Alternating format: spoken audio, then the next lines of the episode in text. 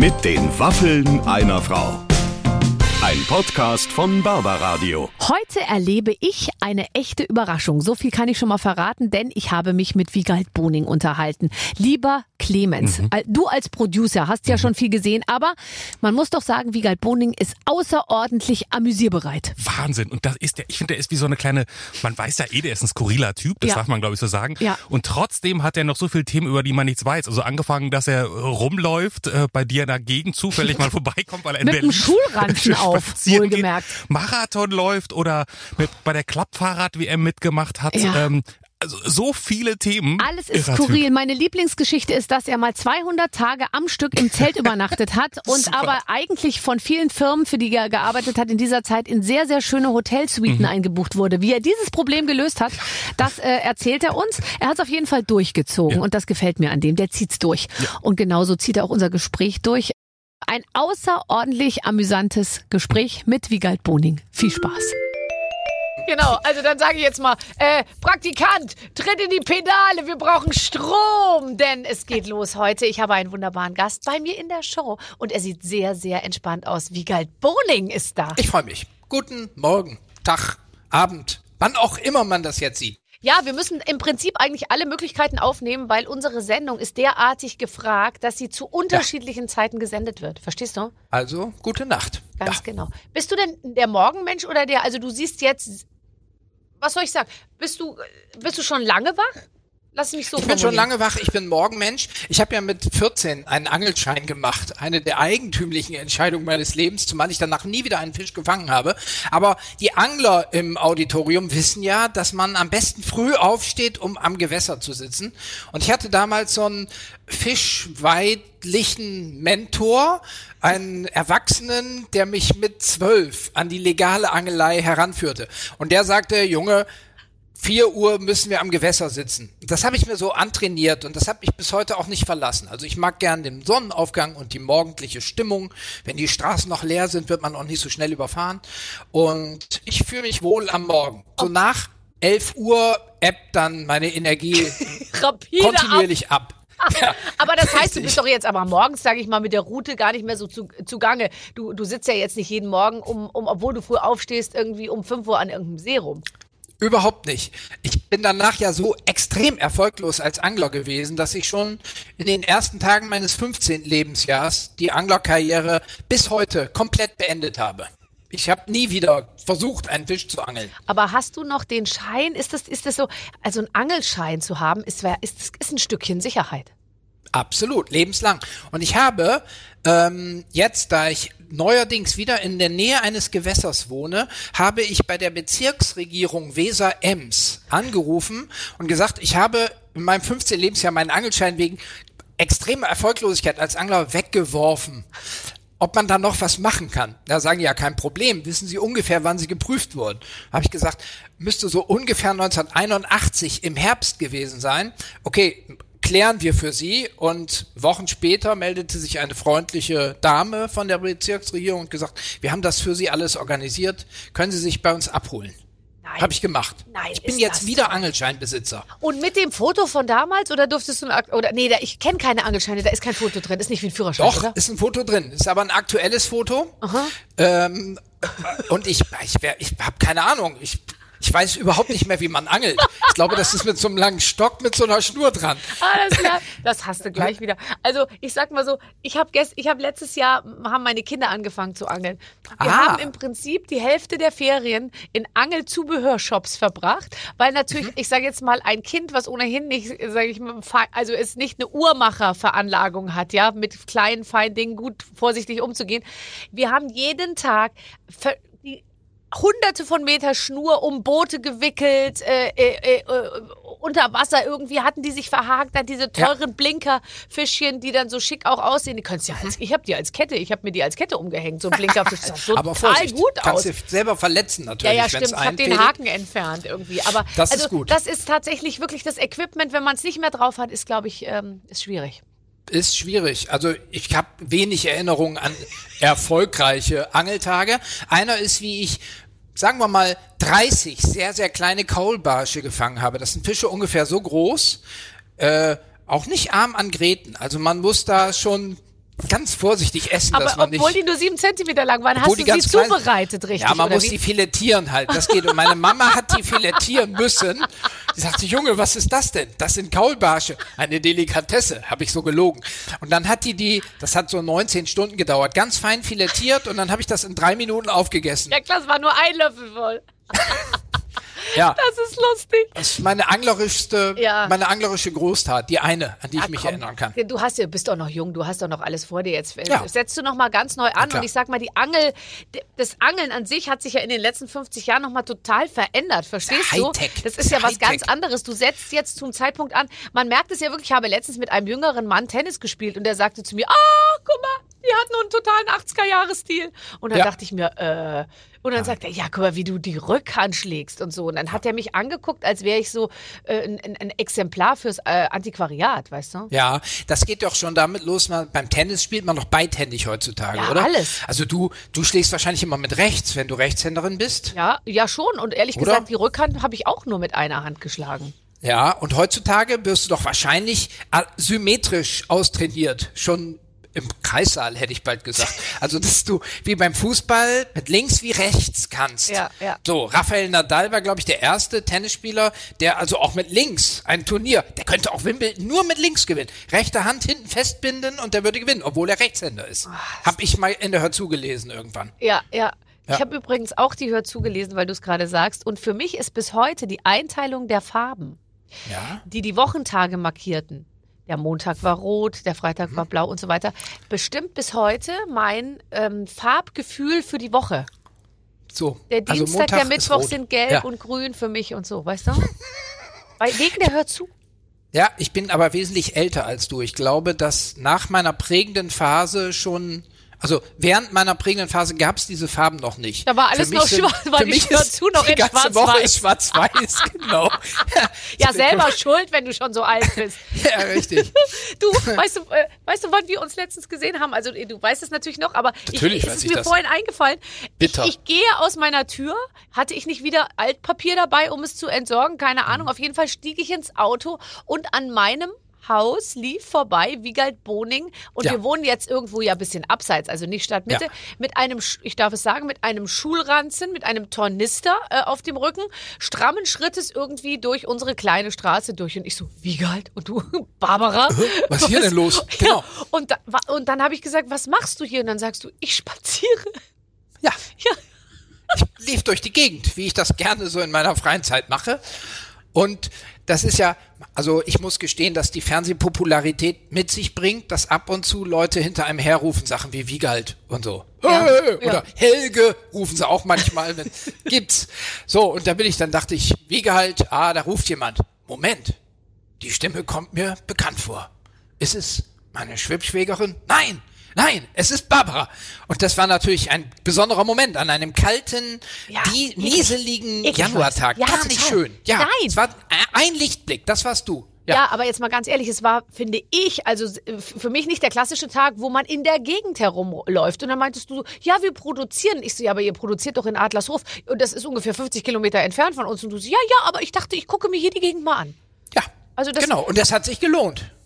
Schon, dass wir jetzt hier so lange über diese schöne Anekdote plaudern können, zeigt ja, dass es den Weg wert war. Ja, absolut. Also du hast dir die Gegend angeschaut und machst du dir dann Notizen, machst du Fotos oder nimmst du das auf? Also jetzt mal ehrlich, gehst du da durch und sagst, ach, das ist aber schön hier? Oder geht es dir nur darum, einfach irgendeine gewisse Strecke rumzukriegen? Ich könnte jetzt natürlich ganz viel alleine schon über die Straßennamen philosophieren, die in deiner Gegend viel mit meinem Leben zu tun haben. Das mache ich aber nicht. Das wäre sehr nett, weil ich dachte gleich, wenn wir jetzt, du bist wieder, ja genau. Darüber habe ich im Vorfeld nachgedacht. Und aber du weißt, wo ich herkomme. Ja, wo du herkommst. Ist ja egal, jedenfalls einmal um die Ecke. Und dann wie auch immer. Du läufst, weiß ich jetzt gar nicht, wie ich darauf komme, einmal pro Woche einen Marathon, habe ich jetzt gelesen. Das hast du erst kürzlich irgendwo erzählt. Ich meine, ich weiß ja, dass du, und das sieht man ja auch sofort, du bist ja wirklich... Ich glaube wirklich, du bist wahrscheinlich der unterschätzteste Sportler, der in Deutschland rumläuft, weil wenn ich dich jetzt sehen würde im Anzug, würde ich nicht dir das zutrauen, was du ja wirklich seit Jahrzehnten machst. Du machst ja den totalen Hochleistungssport, einmal die Woche einen Marathon. Mhm. Ich würde es mir selber auch nicht zutrauen, glaube ich. Und ich wundere mich auch, weil ich selber auch optisch gar nicht so einen sportlichen Eindruck mache, aber auch gar nicht wüsste, wo ich jetzt dran schrauben kann, um das zu ändern. Habe mich auch damit arrangiert und finde mich schön, wie ich bin. Mir macht die Lauferei einfach Spaß. Das ist ein angenehmer Zeitvertreib. Zumal, wenn man Leute wie dich trifft währenddessen. Ist ja toll. Aber jetzt, also ganz ehrlich, also ich meine, mein Körper ist zum Beispiel nicht für längere Laufstrecken gemacht, weil einfach schlichtweg die passende Unterwäsche dafür noch nicht erfunden wurde. Aber ich träume in meinen Träumen immer davon, ein flachbrüstiges, wie auch immer, äthiopisches Mädchen zu sein, das einfach nur rennt. Ich möchte nichts mehr in meinem Leben als laufen können. Loslaufen und einfach rennen. Also das finde ich ist mein größter Traum, aber ich fürchte, ich komme in diesem Leben da nicht mehr hin, weil meine Physiognomie, und zwar die genetisch vorgesehene Physiognomie, mir einen Strich durch die Rechnung macht. Und deswegen bewundere dich. Bei mir ist das anders. Ich bin im vorigen Leben ja ein Shetland-Pony gewesen, wie ich oft erzähle, oder auch wahlweise ein Schlittenhund. Vielleicht auch beides oder so eine Mischung, ein Pferdehund. Na klar. Also ich bin gerne auf den eigenen 4 Pfoten, hätte ich bald gesagt, unterwegs. Und zwar nicht gerne schnell. Also ich habe eine Milchsäureallergie. Ich mag mich nicht gerne anstrengen im Sinne von, dass ich jetzt japse und aber so ein beständiges Geschwindschritt, Tempo, da werde ich gut durchblutet. Und ich habe ja niedrigen Blutdruck. Liegt bei mir in der Familie, von Oma Gerda her. Die hatte auch extrem niedrigen Blutdruck, ist uralt geworden, aber immer schlecht gelaunt. Und so würde es mir auch gehen, wenn ich nicht gegensteuern würde. Also ich sagte ja schon, ich bin jetzt ja schon alt. Und die gute Laune, die muss ich mir hart erarbeiten, indem ich den Blutdruck etwas anhebe. Und das gelingt mir. Das kann ich mit Fahrrad machen oder Skilanglauf oder das ist total wurscht, wie ich es mache. Ich habe auch eine Kaffeemühle wieder. Eine mechanische alte Kaffeemühle, die ich jeden Morgen bediene. Als erstes. Damit du gleich schon mal in Schwung kommst.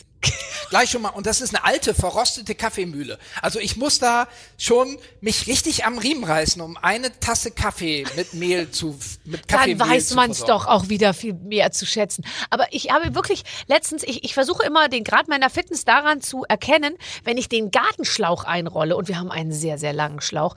Und kennst du das, diese Rolle? Und da muss man doch dann, und vor allem, ich habe eine ganze ausgefeilte Technik herausgefunden, weil für mich, also die bestehen ja aus so einem, das ist so ein Klappgestell und da hängt die Rolle so drin und dieses Gestell, die zwei Beine gehen dann aber auch oft so zusammen. Das heißt, ich habe für mich herausgearbeitet, ich steige mit einem Fuß auf das eine Gestell drauf, dann halte ich mit dem Kinn das andere und dann drehe ich das so. Dann trägt es so ein, ja? Ja.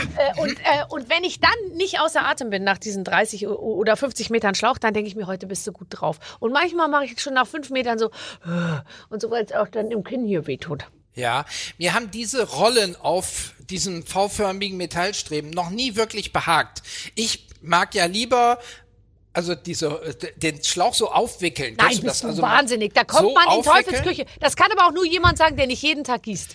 Es ist richtig, es ist gefährlich und darum weiß ich, dass wenn ich jetzt gießen würde jeden Tag, das habe ich auch schon phasenweise in meinem Leben gehabt, dass dann irgendwann auf der Hälfte die Lust nachlässt und man wirft den ganzen Rest einfach auf so einen Haufen zusammen. Und das Schlimme ist, wenn die Schlinge einmal, das kennt man ja von jeder Art von Wolle, die man so aufwickelt, wenn sich das einmal überkippt und du dann das einmal, dann hast du nämlich eine einzige Knotenveranstaltung. Furchtbar. Und ich werde jeden Tag fuchsteufelswild, wenn ich an diesem Schlauch ziehe und der immer durch das Rollen hat der dann immer irgendwo einen Knick und es kommt kein Wasser raus.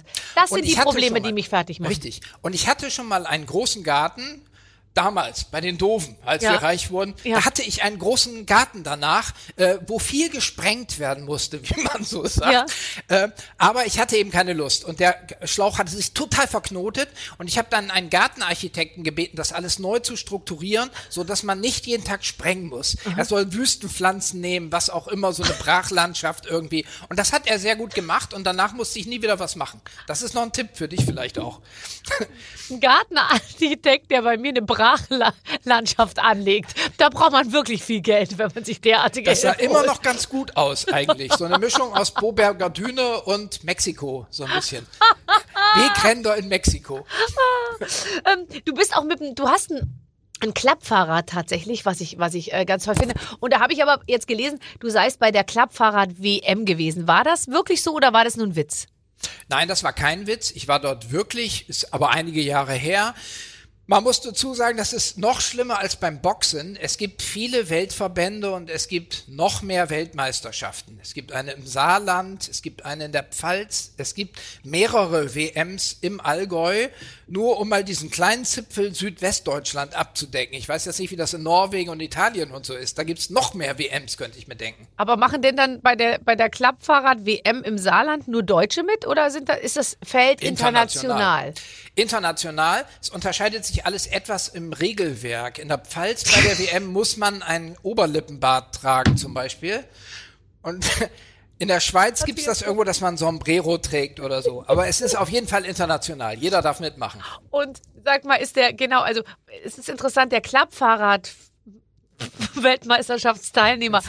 Ist das nochmal was anderes als der Marathonläufer oder was sind das für Menschen, die sich insgesamt für diese Sportart, es ist ja noch kein ist noch keine Massensport, sag ich mal. Ja, die haben es, glaube ich, im Hightech-Sportgerät-Bereich einfach nicht so richtig weit gebracht und suchen nach einem anderen USP.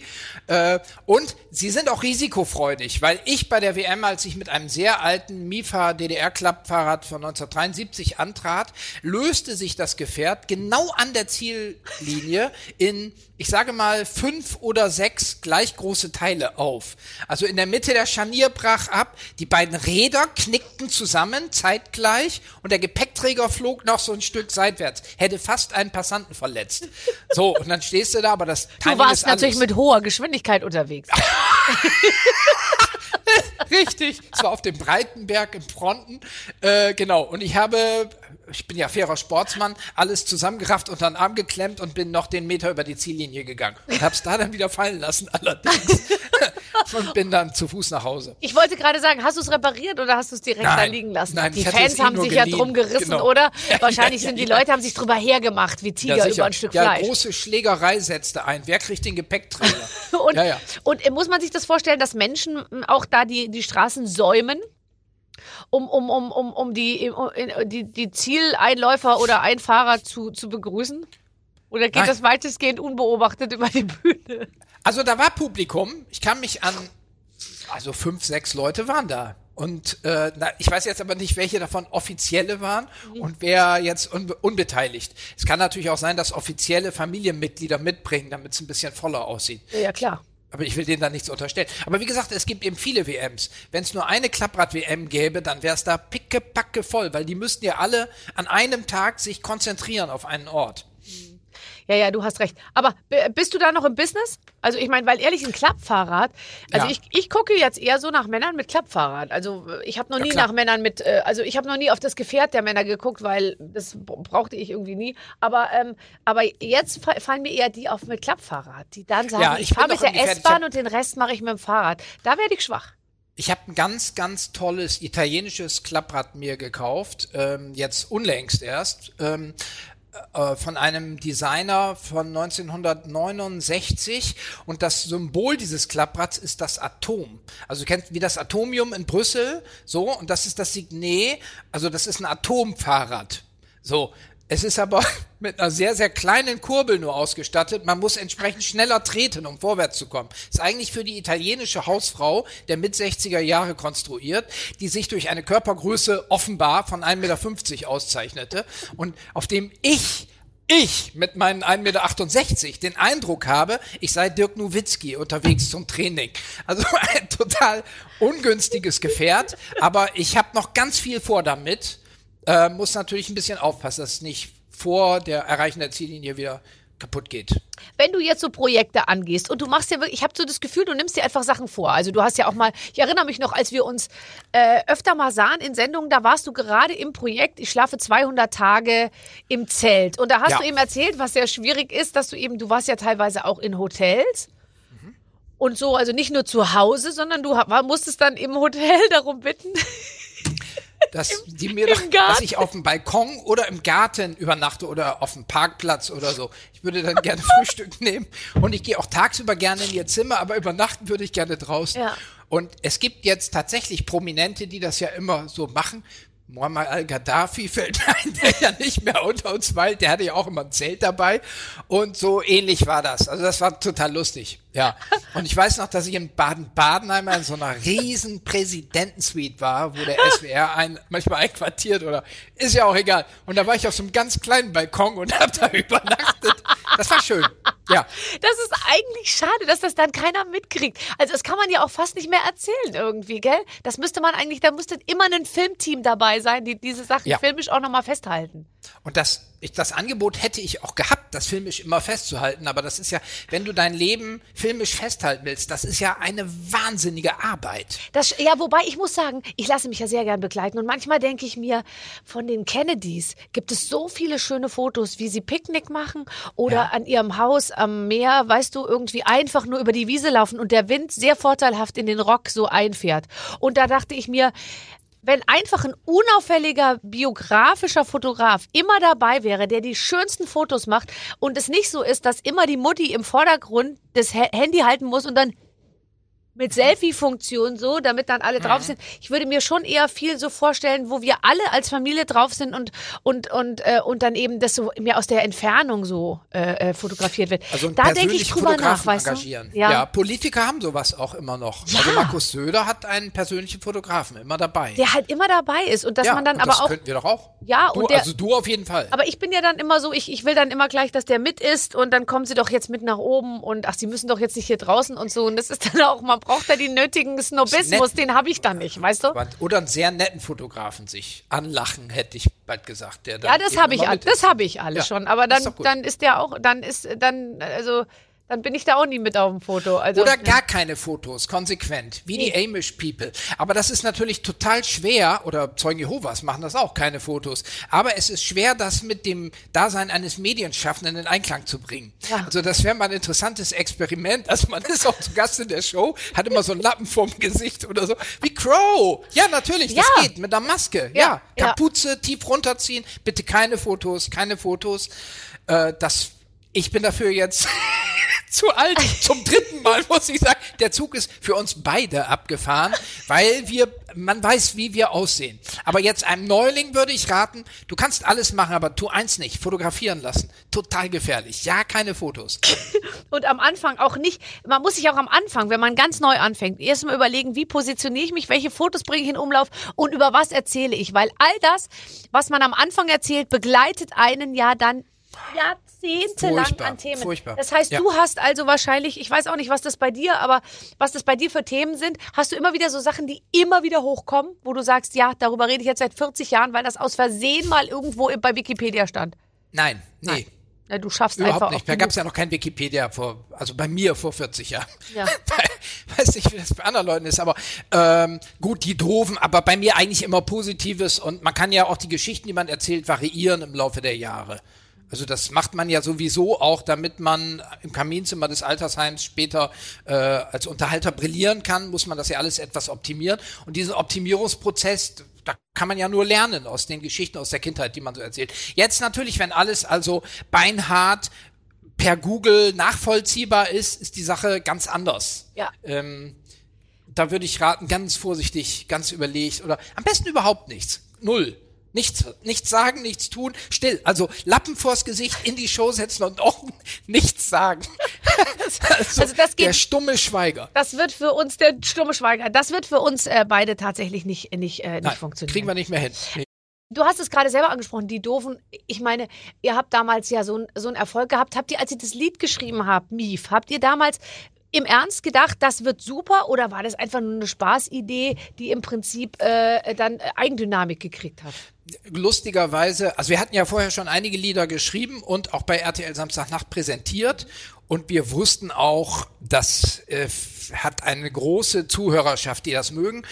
Und als wir MIF schrieben, wussten wir auch beide, so und das hier ist der Hit. Das ist ein Hit. Also nicht Nummer 1, da hatten wir keine Ahnung, aber das ist jetzt hier was wir da am Wickel haben.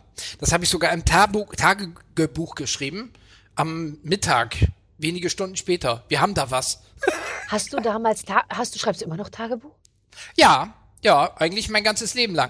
Dummerweise habe ich zusammen mit dem Angelschein meine frühen Tagebücher alle auf den Sperrmüll entsorgt. Also ich habe meine noch und ich kann dir sagen, also was in meinen Tagebüchern steht, das ist so, dass ich habe zu meiner Familie gesagt, sollte mir etwas passieren, ist es ganz egal, erst bevor ihr meine Organe weggebt und die Beerdigung organisiert, möchte ich, dass ihr die Tagebücher verbrennt. Ja. Jetzt mal ganz ehrlich, weil hast du jemals wieder, ich meine, wenn du sagst, du schreibst jetzt seit 50 Jahren Tagebuch so ungefähr oder seit 45, da ist doch, wie hast du das denn archiviert? Wo hebst du das auf? Ich hatte das in so Waschkörben. Bei mir im Keller. Ich bin ja umgezogen und habe 3 Meter Tagebücher halbwegs geordnet, aber ich ordne das schon so ungern, weil ich so ungern aufschlage. Weil? Und auch nur, warum weil das alles peinlich ist, weil das, was da drin auch steht. Auch das, was du vor 20 Jahren geschrieben hast? Auch das. Also ich habe unlängst mir etwas durchgelesen, was ich vor 20 Jahren geschrieben habe, und zwar über die Reichstagsverhüllung. Okay. Mhm. Reichstagsverhüllung, Wolfgang Schäuble hält eine Rede im Bundestag und sagt als einziger genau das Richtige: Durch diese Verhüllung wird der Respekt vor der Demokratie zerstört. Und das lese ich heute durch und denke mir, wie? Ich war gegen die Reichstagsverhüllung? So wie Wolfgang Schäuble? Was ist das denn für ein peinlicher Quatsch? Das Gegenteil ist doch richtig. War doch toll, die Reichstagsverhüllung, und hat den Respekt für die Demokratie eher erhöht. So, und diese Leseerlebnisse, ich habe den Eindruck, wenn ich drin rumblättere, dass ich mein ganzes Leben lang permanent auf dem falschen Dampfer unterwegs bin. Dass ich jede einzelne Einschätzung liege ich falsch. Nein. Das war schon... Nein, tust du nicht. Wenn wir uns dieses Gespräch in 20 Jahren anhören, werden wir noch genauso darüber lachen und dann wird alles noch genauso sein, wie wir es heute gut finden. Aber das spricht ja dann doch nur dafür, muss man ja im Umkehrschluss sagen, dass du dich vielleicht so rasant weiterentwickelst, weil du einfach so bereit bist, dazu zu lernen, dass du halt einfach nach 5 Jahren hat sich dein ganzes Selbst und wie auch immer Bild hat sich einfach verändert. Kann sein, ja. Ja, richtig. Aber trotzdem, ich bin völlig aus der Bahn geworfen, gesprächstechnisch, weil ich dich so beneide um die Tatsache, dass du diese frühen Tagebücher noch hast. Also ich weiß, dass ich habe so China-Klatten gehabt, diese ganz großen von Nanunana, so große schwarze mit roten Ecken, und da habe ich immer nur Sachen reingeschrieben wie Mathe 2, Bio 3-, nachmittags Ohnsorg-Theater gesehen im 3. Programm. Und das dann aber eine halbe Seite lang, also aufgefüllt mit noch anderen Informationen dieser Qualität. Und ich würde das so gerne einfach nochmal lesen, um das nachzuvollziehen. Und also niemand sollte meine Tagebücher verbrennen. Es sei denn, ich bin tot, dann kann ich es ja selber nicht mehr lesen. Nein, wie auch immer. Also Tagebücher nicht wegschmeißen, auf keinen Fall. Okay, aber nicht. Trotzdem, nein, aber ich möchte nicht, dass das jemand, bei mir ist das, sage ich jetzt mal, schon sehr, wie soll ich sagen, also es ist schon sehr sexlastig. Ach so. Nee, also ich habe mir jetzt weniger über Wolfgang Schäubles Einstellung zur Demokratie irgendwie Gedanken gemacht, sondern es ging dann eher um den Wolfgang und ho ho und so. Also ich habe jetzt praktisch jeden Mann meines Umfelds auf Tauglichkeit überprüft, teilweise nur gedanklich, teilweise aber auch faktisch, und das dann alles sehr genau niedergeschrieben, und deswegen möchte ich auf keinen Fall, dass das alles irgendwie... Ich war echt entsetzt über mich selber. Ich habe das so durchgelesen, die frühen Jahre, sage ich jetzt mal, zwischen 18 und 25. Meine Herren, echt... Ich wusste, ich konnte das in meinen Tagebüchern nicht auf. Nicht? Auch schon aus Angst, dass andere Leute das lesen wahrscheinlich. Ein grundsätzliches Misstrauen gegenüber meinem Umfeld. Oder auch der Nachwelt, keine Ahnung. Deine Mutter oder wie auch immer, deine Eltern haben wahrscheinlich einmal da reingeguckt und gesehen, Bio 3-, Mathe 2, ansonsten abends Butterbrot mit Schnittlauch, und dann haben die da nie wieder reingeguckt irgendwie. Du hättest dann wahrscheinlich alles schreiben können, das hätte keiner. Richtig, alles nur Fake-Tagebücher sozusagen. Tarnung, wer das liest, die wahren Tagebücher sind ganz woanders. Das sind nicht 3 Meter, das sind 17 Meter. Ein Stockwerk tiefer im Keller. Das ist toll. Also wir haben gerade eben über die Doofen gesprochen und über euren Song. Und unsere reizende Redakteurin Ina hat sich die Mühe gemacht, diesen Song umzuschreiben. Heute weiß ich nämlich schon mal, was wir spielen, weil ich tatsächlich vorher schon darauf aufmerksam gemacht wurde, dass wir gleich zusammen singen. Es ist Sommer und im Sommer singt man und man fährt in den Urlaub und das machen wir heute. Wir haben nämlich den besten Hit der Welt, Mi, von den Doofen umgeschrieben und ihr dürft ihn jetzt gemeinsam trällern. Wichtig, damit ihr melodisch besser reinkommt, haben wir euch eine Karaoke-Version auf die Ohren gelegt. Barbara bestimmt über den großen Knopf. Ach da, okay. Ich habe so viele. Über den ganz großen Knopf. Wann der Song startet, ihr könnt auch gerne vorher eine Runde üben. Nix, wir üben nicht. Das kriegen wir doch drauf. Wir gleich hier Prima Vista. So, wunderbar. Also das Prima Vista, wunderbar. Wir singen das zusammen und wir singen es ganz durch. Du, ja, jetzt ist Wigald, egal was passiert, wir bringen das zu Ende. Ich habe jetzt nur die ersten 4 Zeiler gelesen. Aha, stelle ich fest, das bezieht sich auf MIF, weil ich habe das vorher geschickt bekommen. Ja. Das weißt du, ja. Den Text. Ja, ja, den genau, habe ich hier vorliegen. Ja, wunderbar. Wir können zusammen loslegen. Okay, also dann drucke ich jetzt auf das Ding und ich habe es mir vorhin einmal angehört. Man muss viermal kommt dieses, na, aber wem erzähle ich es? Hast du ja selber geschrieben. 1, 2. 3. Jetzt müsste es losgehen. Ist so? Angelhut, verbrannte Pelle, ein Auto mit Nadelle, Staumeldung und Reisefrust, Bokaka und Pommeslust. Ich will in Urlaub an den Strand und eine Menge Sonnenbrand auf der Haut. Mit einer kleinen, kühlen Brise und einer schönen Urlaubsfriese wär ich frei. Bitte sei jetzt nicht so öde, nimm den alten Koffer schnöde in die Hand. Auf deine braun gebrannte Nase warte ich, mein kleiner Hase, ganz gespannt. Los, los, los, los, los! Hol endlich deine Latschen raus! Poolnudel, Surfbrett, Kondome werden auch ganz nett. Mückenspray, den Gummihai. Für später dann ein gekochtes Ei. Ich will einen Urlaub an den Strand und eine Menge Sonnenbrand auf der Haut. Mit einer kleinen, kühlen Brise und einer schönen Urlaubsfriese wär ich frei. Bitte sei jetzt nicht so öde, nimm den alten Koffer schnöde in die Hand. Auf deine braun gebrannte Nase warte ich, mein kleiner Hase, ganz gespannt. Los, los, los, los, los! Hol endlich deine Latschen raus! Wahnsinn! Ja, super, sehr gut. Gut gemacht. Bin ich der berühmteste Duettpartner, mit dem du je außer Olli gesungen hast? Oder hast du auch im Laufe deiner Karriere mal die Gelegenheit dazu gehabt, mit jemandem zu singen, der echt richtig cool war? Nein, du bist die berühmteste, liebe Barbara. Ach, natürlich. Wirklich? Ja. Ich bin die berühmteste. Absolut. Okay. Ja. Also pass auf, ich habe mal gesungen mit Brian Adams. Mit Brian Adams ist natürlich super. Ja.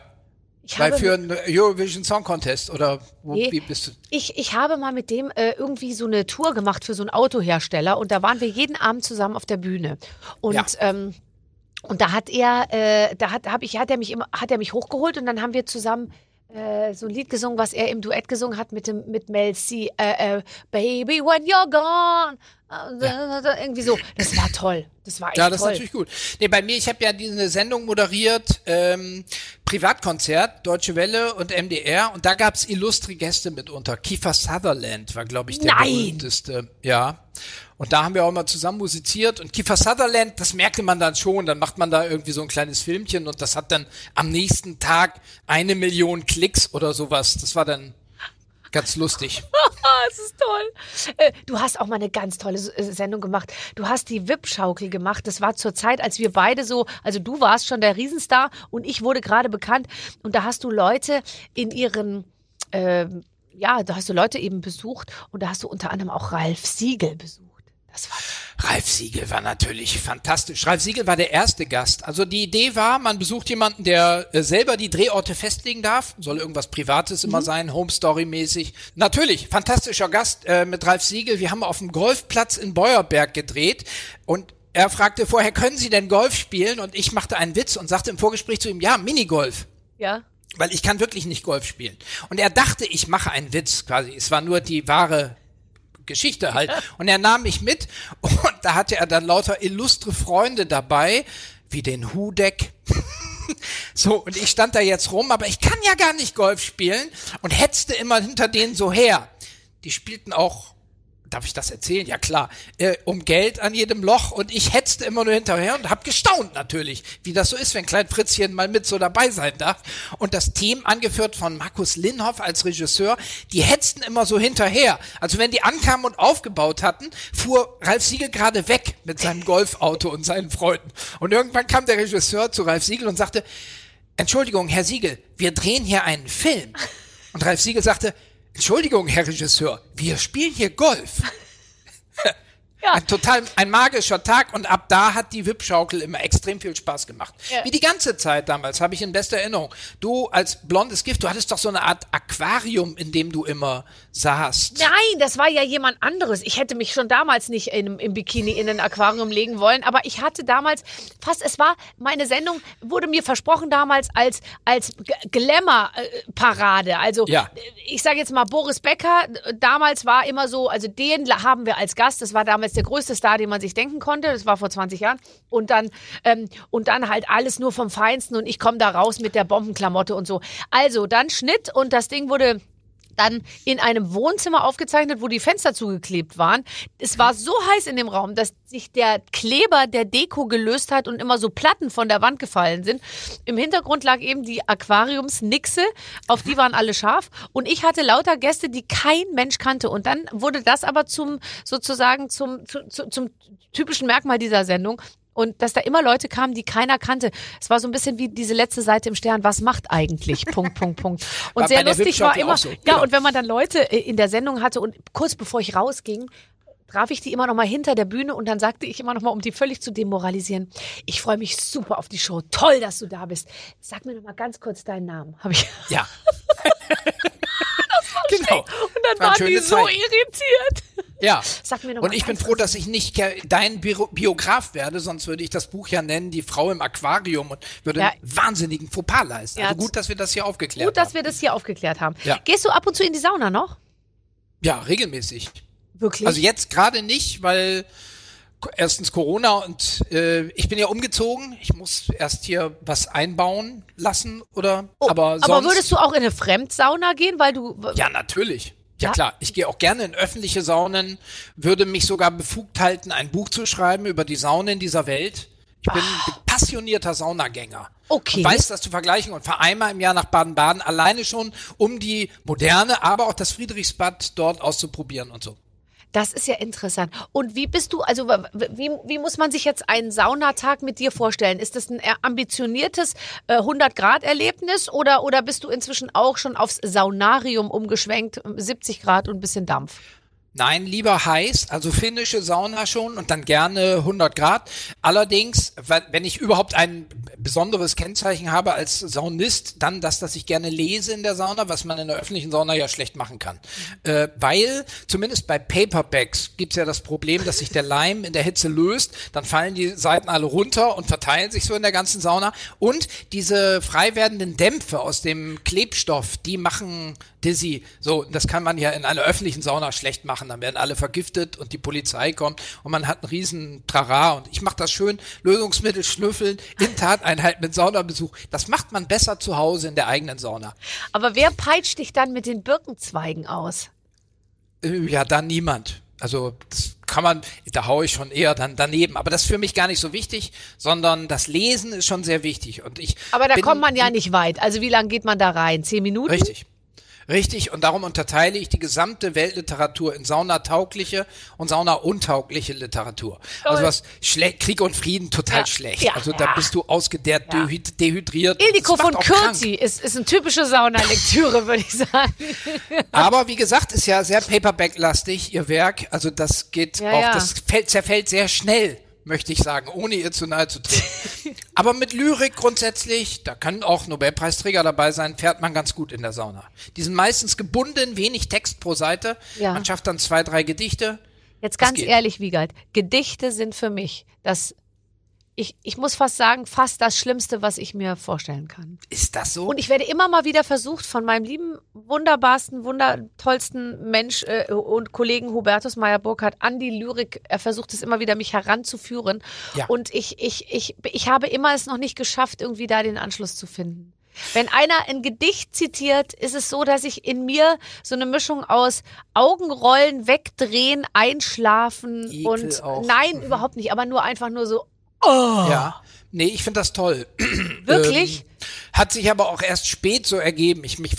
Mein Papa hat zu Hause eine riesige Lyrikbibliothek zusammengesammelt im Laufe seines Lebens.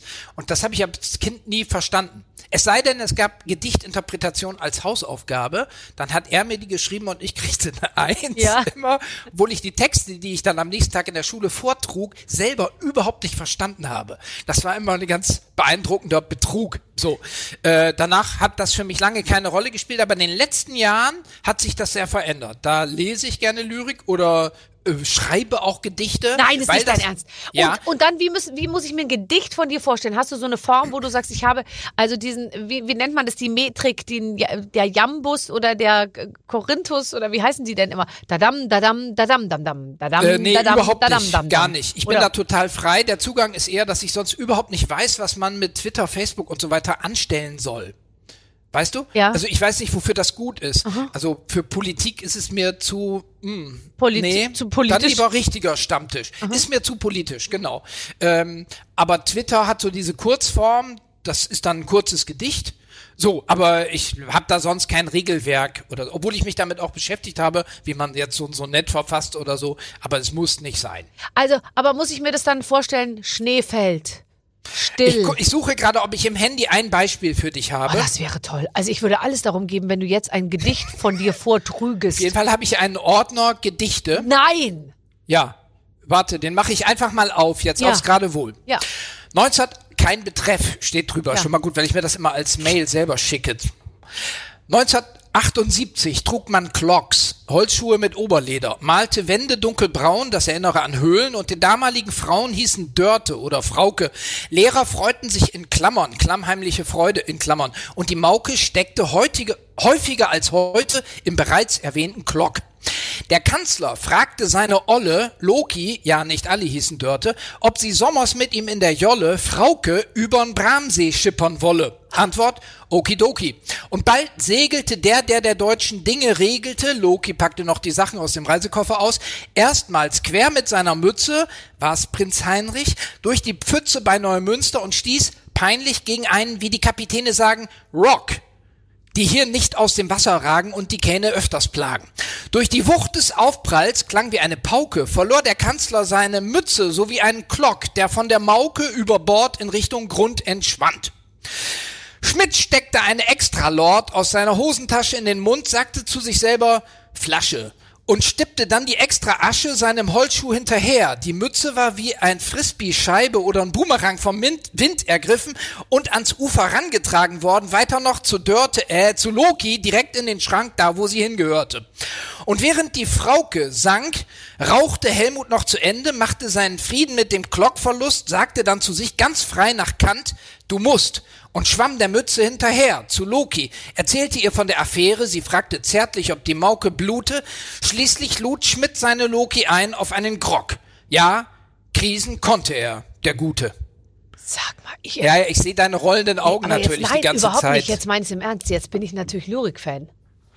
Ach du Scheiße. Ich kann nur nicht mit diesem, weißt du, Wallen-Ding. Ich kann nicht mit dieser romantischen Lyrik, also und dann so und Liebesgedichte. Aber sowas ist ja genial. Ja, machst du damit kein Gedichtband? Ich kaufe den.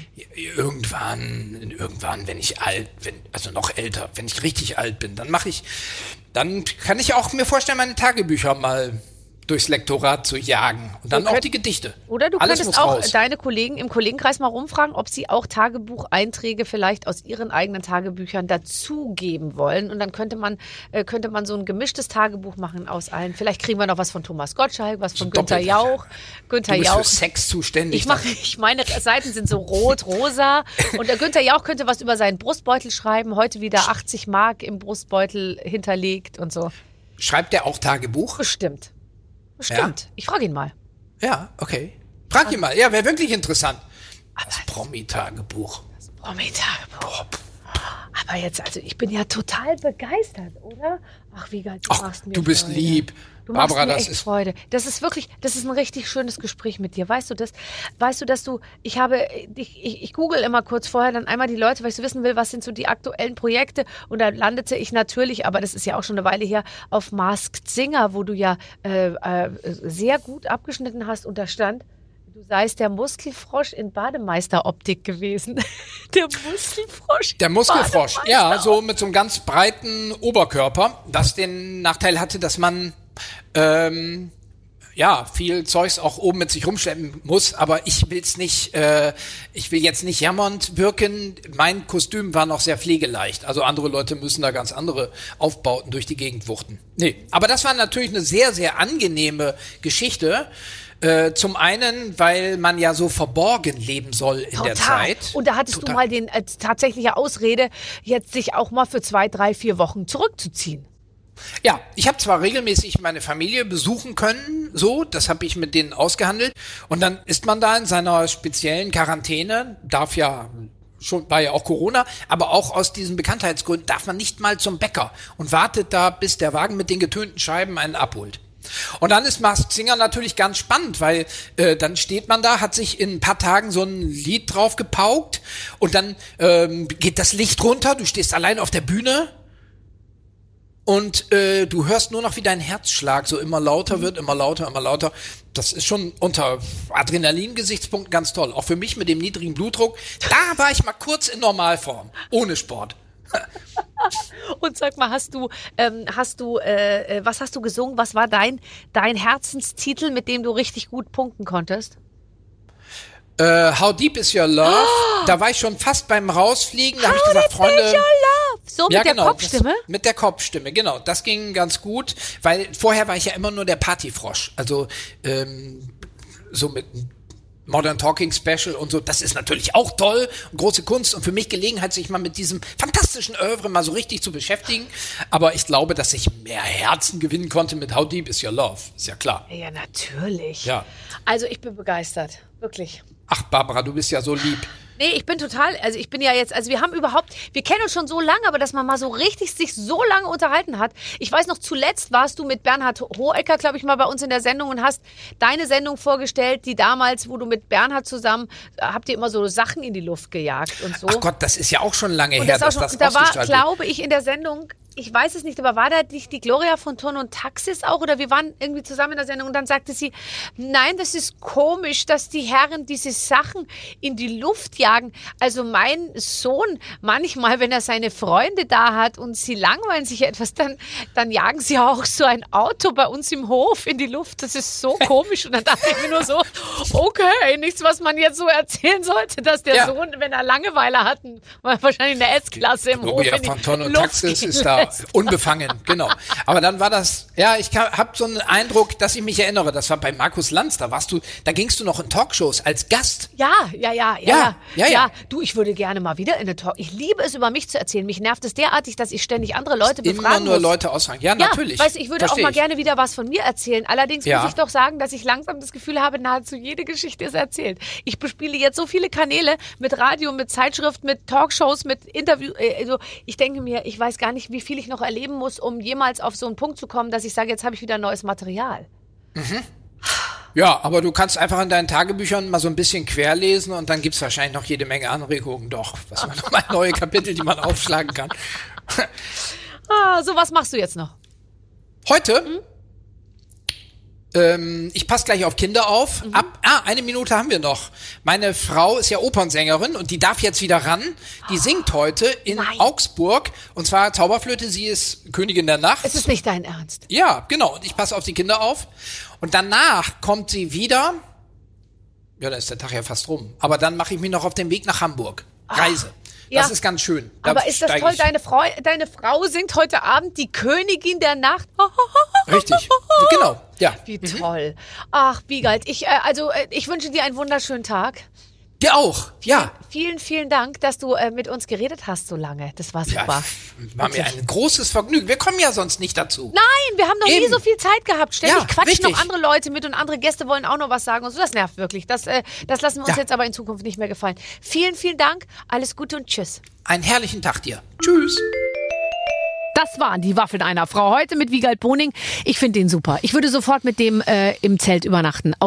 In der Präsidentensuite auf dem Balkon. Der Typ hat auch 1000 Geschichten. Der ist einfach, der könnte, glaube ich, einen tagelang unterhalten. Und der hat ein ziemlichen Sting bei Frauen, ehrlich gesagt. Weil der hat nur die schärfsten Frauen an seiner Seite. Ich habe gerade seine Frau gegoogelt, daher fällt es vom Stuhl. Ich dachte, es ist seine Tochter, ehrlich gesagt. Also der muss was können, was andere offensichtlich nicht können. Da bin ich noch nicht ganz dahinter gekommen, aber ich kann mich ja noch mal mit ihm unterhalten. Und dann finde ich es auf jeden Fall für uns alle raus. Das hat mir sehr viel Spaß gemacht. Ich hoffe, euch auch. Und in der nächsten Woche gibt es eine neue Ausgabe mit einem neuen Gast. Bis dann. Mit den Waffeln einer Frau. Ein Podcast von Barbaradio. Das Radio von Barbara Schöneberger. In der Barbaradio-App und im Web. barbaradio.de